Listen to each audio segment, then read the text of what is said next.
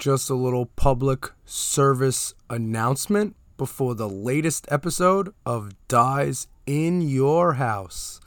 The views and opinions expressed on this podcast are that of my own and do not represent that of my employer. New York this, New York that. Yo, is Staten Island even really part of New York? A five in Manhattan is a ten in Staten Island. If you don't know what Staten Island is, it's like New York's abortion that lived. representing Staten Island. We Staten Island boys are no joke. Well, on Staten Island, I cannot overstate how truly insane that would be. It's cold high. For some people, it lifts them up and out of whatever low rent, depraved hopelessness they're stuck in. There's a short respite from reality, from the stone cold reality that they live in a racist country run by bigoted old white guys who won't give them a break on education and then bitch when they go on welfare because they can't find a job. So, this happens to be Staten Island. Believe me, I know the difference. We Staten Island boys are no joke. Shit still look the same. Staten Island. No, son. This ain't Staten Island. It's Shaolin.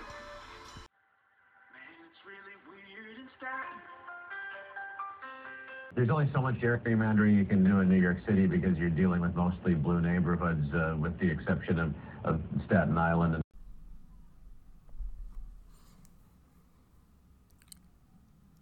Hey, yo. Who's in the house? Dies in your house.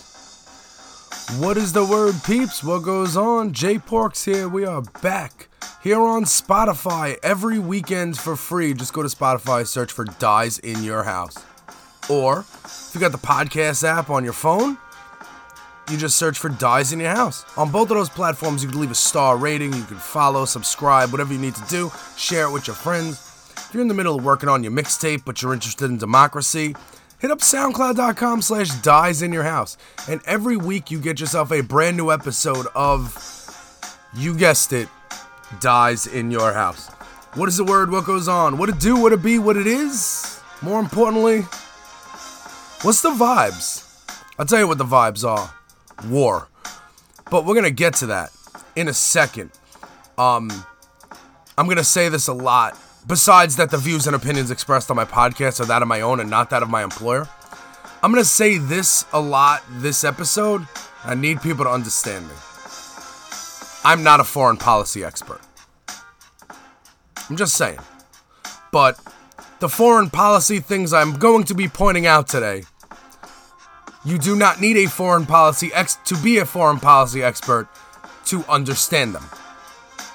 But you might be wondering, hey Jay, I work with you, or I've seen you on the street, or I used to go to school with you. What the hell is this? What are you doing to me? Why are you subjecting me to listen to this? Well, basically, because voting's important. And we need to pick strong leaders, and we need to pick leaders that are going to make decisions based on what we want to happen, because that's how democracy works. And the further away we go from democracy, and the further away we go from voting mattering, the closer we get to fascism. And I don't need to sit here and explain fascism to you. I could just call on the wonders of technology to do that for me. So I will. Hey Google, what is fascism? According to Wikipedia, fascism is a form of far-right, authoritarian ultranationalism characterized by dictatorial power, forcible suppression of opposition, and strong regimentation of society and the economy that rose to prominence in early 20th century Europe. That's not the road we want to go down in America. So what we have to do is we need to continue showing up and showing out at the polls. We need to vote in our local elections. We need to vote in our general elections. We need to vote in special elections. We need to vote when there's a dog catcher election. I understand that they're, don't really elect dog catchers, but you know what I'm saying. It is important because our leaders eventually decide what happened. Like the leader of our our city council, whatever, decides what happens in our city. Our senator, our governor decides what happens in our state. You know, and it goes on federal level, and when it gets up to the top, you got somebody that's meeting with other heads of state, other heads of other countries, and we're, we're, we're brokering deals. This Earth, this is all our planet, and there are a lot of countries that disagree with our way of life, and we disagree with their way of life. But at the end of the day, we all have to communicate effectively, you know, in order to, for everybody, every country in this world to get what they desire. And that is whatever they've designed for there to be. Whether it's personal freedom, whether it's not, whatever the case may be. Ukraine has been invaded. So, let me start off. Do you remember why Trump got impeached? I know, I know it's stupid, but I'm just just to give us where where we're at. Trump was impeached because he didn't want to send money, military aid to Ukraine. Ukraine is an ally of America. Again, I'm not a foreign policy expert. I'm just going to tell you who our friends are and who our who's not our friends. That's basically the extent of this I know.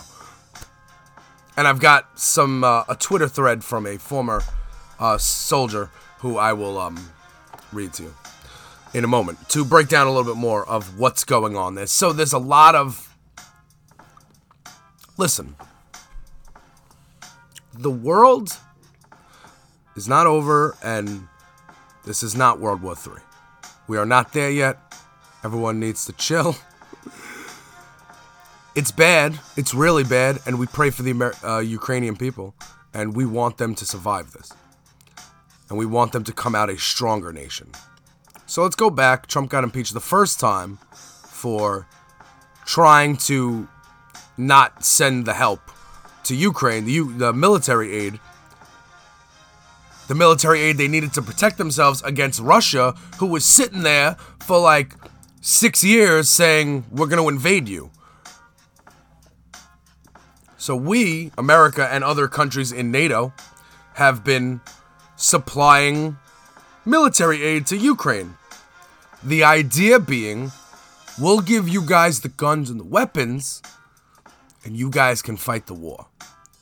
Much like we, tr- I mean, we tried that with Afghanistan, and they laid down the weapons. But that's an- that's another story. We're not talking about Afghanistan anymore. Remember?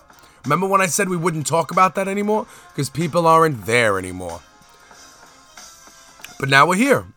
So the idea is we send guns to Ukraine. We send, you know, military aid. We send money for defense stuff. So they can fight their own war. And, you know, as NATO and as aligned powers, we're gonna keep telling Russia, yo, chill. This isn't how the world works. This isn't like risk the game of world domination. You know what I'm saying? You don't, we don't colonize anymore. The countries are basically just, these are the countries now. We're not drawing more light. We don't gerrymander the world. Russia can't wake up one morning and say, we want Ukraine. Ukraine is Russia. So, a few key points. Anybody that, any like person like me walking the street, going to work, getting on the bus, whatever, normal people driving to work, whatever the case may be. Um, if you're somehow under the notion that Ukraine is a part of Russia, or Ukraine was a sovereign state that broke away from Russia, that is inaccurate, and I just need you to understand that. The USSR, the Soviet Union, the United Social Social Socialist Republic, or whatever it's called, Soviet Socialist Republic, they disbanded in 1991. So that was a bunch of countries in Asia were considered the USSR, and they they they disbanded. You know, Yugoslavia became the Czech Republic, and I might have mixed it up. But either way, a bunch of countries broke off. Ukraine, they all broke off from the USSR. They weren't all Russia and then they decided to break off. Okay? So, this idea that Ukraine was ever a part of Russia, it was not. It used to be aligned with Russia because it was on the same country. Most of Asia was the Soviet Union if it wasn't China. That's that's the communism connection there.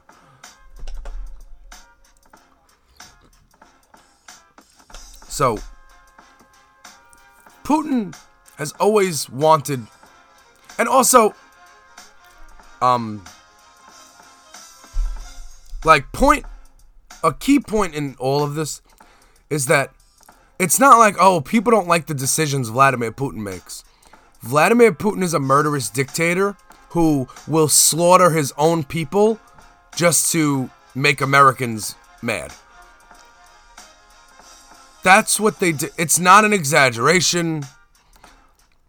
So, this guy is a he's a madman. Therefore, there is no like and again, this isn't like my hypothesis. I've collected I've, I've collected opinions from people, from smart pundits and people have been national security advisors and stuff like that. I don't pay attention to crackpots on YouTube. Um, Putin, he doesn't have a strategic, you know, genius plan. He's not this. He's not a risk taker. He's a gambler. He's not. He's not looking for this. He doesn't. The end of this is him dead, and he knows that. Or the end of this is him out of power and in jail. He knows that. So he's going all in now. The fact of the matter is, Ukrainians are strong. Hell, they're stronger than us. Alright. Whatever, don't take it personally. But, like, you think about me and you, right? And when I say me and you, I mean you, regular person. You want to join the army? Because I gotta tell you, if America was fighting a war right now and they said, hey, anybody who wants to sign up can come sign up, I'm not signing up for that. No way. I'm not doing that. The Ukrainian people have been, everyone's been going to the armed forces stations or whatever and bringing their passport and they're signing up, they're getting a gun. Defend your country. They're excited about it. They're excited to defend their. Do you understand? I, I know it's. I'm not a foreign policy expert, and I've never been at war, but we like to have that passion. When you have passion when you're doing something, it makes so it makes so much more of a difference. And I know it sounds like oh, I'm talking about miracles and and rainbows and unicorns. I'm not. The Ukrainian people want to fight not because, oh, we want to live. They want to fight because they know that they are a free nation, free from other nations. They are Ukraine. So we got. There's a. A retired soldier who works, who's the commissioner for the American Battle Monuments Commission. So it's like, uh, basically headstones from war heroes and stuff like that. So he had a, he was on CNN the other day and he has a Twitter thread talking about some things going on called uh, Battlefield Math. And uh, I'm to read a little excerpts from this just to highlight some points here because there's another like you know how in America we treat soldiers like they're god and that's why we take care of shit. Russia doesn't do that. They do the opposite. In Russia, it's like you go to I fight war, you go to war, you fight war. You fight war, you go home. In America, it's like, yeah, let's defend our freedoms, much like I was just describing with Ukraine. It's like, yo, we're Ukraine. We're standing here. What up? Two major factors in most military folks consider to determine combat power the force's resources and the force's will. There are more elements under these capabilities and categories that contribute to military capabilities. Resources. That's like quantity. Size of force, number of sol- number of capabilities, air, artillery, number of soldiers, air equipment. There's also the force's will soldiers' morale, a belief in the cause in which they fight, support they receive from both fellow citizens and their government's leadership, their unit leaders, respectively. They get what they get from their comrades. Values are a big piece of this, and if you've ever met a soldier, you know that. there are historical examples where a force with superior will can defeat a force with superior resources. Forces with an unshakable belief in what they are fighting for, with the right support, can overcome a force that seemingly has superior Im- uh, resources. The Russians currently have an advantage on the resources. The quality, the quantity of their force of provides a quality of its own. Their equipment is relatively good, not great. Their artillery and long-range fires are devastating, but they and they have air superiority. But Russian training sucks. And this person, Mark Mark Hertling, in par- uh, in parentheses says, "I have I say this having seen Russians train and seeing how they conduct their exercises." Their log and intel is clumsy. Their soldiers are mostly one year conscripts, not professionals, and they are a poor NCO corps. Their officers, for the most part, are terrible. When Mark Hertling first served with Ukrainian soldiers in 2004, they were also poorly led, trained, and disciplined, but they have improved significantly because of revamped training. Sidebar the revamped training came when America kept sending money over to Ukraine military aid. Since then, back to Mark Hertling, since then, Ukraine's army has continued to evolve, and now they have an extremely supportive population, good officer and NCO leadership, and they are professional. They are a professional force with a good ner- reserve, ready to support, and their government is also supportive. Add to this, Ukraine now has allies all over the world, more support. Putin has turned the Russian effort into one receiving scorn because of the lies and crimes he has committed. That will worsen our, the Russian forces. That will worsen as Russian forces continue to commit battlefield atrocities, which they will. Ukraine had a first tough day. Tomorrow will be tougher. Combined, Rus- combined Russian conventional, unconventional, cyber, air, arty, and special ops tools will be tough to address. But Russia is still on the offensive, so they have to act, and they must continue to move. They will wear down. Though Ukraine's initial defense wasn't great today, it will improve.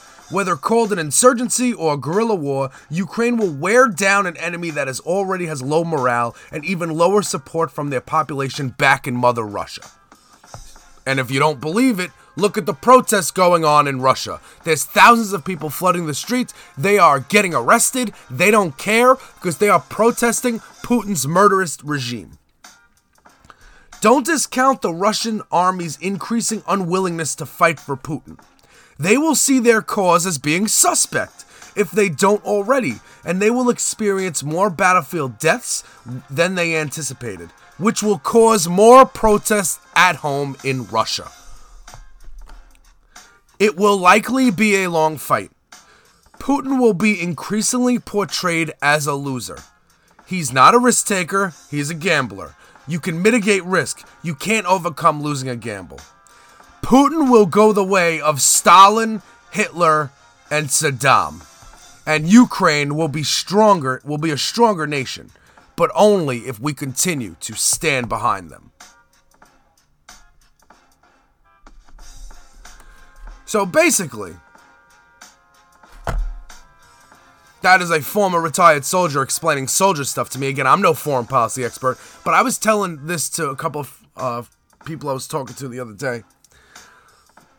The reports on the Russian army. You know, they don't they don't believe in what they're fighting for.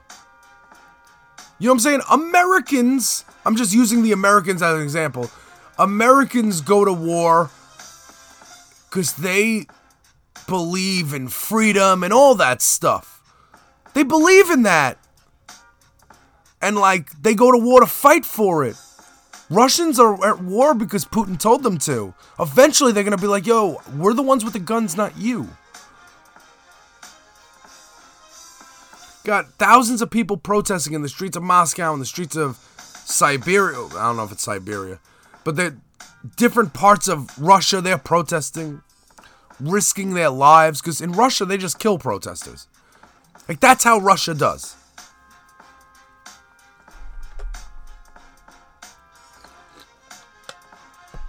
And Joe Biden has been very strong with this. And let's go again about what's been going on like we knew U- Ukraine was getting invaded weeks before it happened because instead of keeping it a secret, all the intelligence that passed Joe Biden's desk about Ukraine being in danger was shared with the American people to let the American people know listen, guys, Russia's about to do this. Russia's going to do this. And you need to be ready. This is what's going to happen. So it's not like there was any surprises here. And also, the whole world was put on notice. So now all these other countries are like, yo, you got to stop with the. And we're hitting them with sanctions. And I know. So sanctions basically were stopping the. We're, cru- the, we're crushing their economy, basically. The, the ruble, like the Russian dollar or whatever the equivalent of it, like how we have a dollar, like the value of a dollar. The value of a ruble has gone down almost 50%, at least over close to 40% this week. Um and I just believe that at the end of the day like so and Biden keeps saying the right thing like the world will respond. He's saying two things. He's saying we stand together, but he's also saying, "Hey yo, it's America's not doing this like we're not even the closest to Ukraine right now." So, you know, European nations, you guys got this, right? Like, you know, we're not going to be the ones going over there, even though we are over there. We're over there in support of Ukraine in Ukraine. Uh some troops. Um it's not going to end quick but we as as a world again just going back to the beginning of this podcast where i said this is not world war 3 and this is not risk the game of world domination. This is not like russia is going to take over ukraine and then poland and then they're going to amass the soviet union again. That's not happening the best bet here, the best bet here is that the oligarchs, the the rich people, the Russian mob, the rich like criminals in Russia that launder money and that run actually run things behind the scenes. Um they may have decided that Putin that they're done with Putin. They might have decided that it's time for him to go and it's time for new leadership. And if that's the case, then he's just going out in a blaze of glory. Or in what he would consider glory. Former KGB agent, his whole life, he's been obsessed with the, the fall of the Soviet Union and blaming that on America. And again, I'm no foreign policy expert, so I'm not going to explain the fall of the Soviet Union. I know it was good for the world. I know that. And for all the people in the back who say, "Oh, Jay, China and North Korea, they're going to join up with with Putin and Russia, and they're going to take over the world." All right. Um, the president of China has already said that he would like them to diplomatically solve this. Um, so even though he didn't call it an invasion, he didn't say, "Yeah, go Putin." Also, the guy's not stupid. He knows he doing business with a madman is not as good as doing business with Americans. So there's that. Also, as far as like other dictators like North Korea, like Kim Jong Un. First of all, we don't even know that Kim Jong Un's alive. Pretty sure his sister's running the country and they got a body double going on. We haven't seen him since COVID. There's a reason for that. Um, but also all the like the nations with dictatorship, like there's no honor amongst thieves. You know what I'm saying? They're all thieves. They're not friends. they all want to run the world. They don't want to team up and run the world. They don't want to be allies. So it's like they just did a bank job and then it's like, all right, I'm gonna shoot you and take it all. And I left his dead ass there by the side of the road, as Bob Weir would say. Um, I mean, that's just what it is. So, what we need to do as Americans is continue to do what we're doing, support Ukraine, but also like when you see Republicans on the news saying like Russia was right and this wouldn't have happened if Trump. Let me stop you right there. You're right. It wouldn't have happened if Trump was president. You want to know why? Because Trump would have recognized Ukraine as part of Russia as president, and Ukraine would no longer be a country. He would have given them Ukraine. Don't you ever start a fucking sentence with if Trump was or if Trump did. That will never, ever be a thing that ends in something that is positive. Okay? Putin had pictures of prostitutes peeing on him. That's it. So he tried to hold up the money to Ukraine, and then we impeached him. But Republicans have somehow become Russians all of a sudden, and they're out there parroting Russian talking points.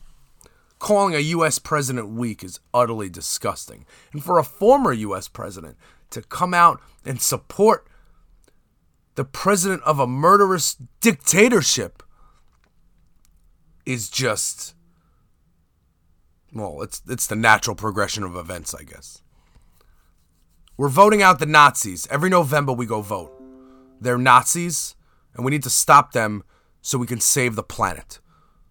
J Porks dies in your house exclusively, wherever you thought you're hiding me from hiding from me on the interwebs.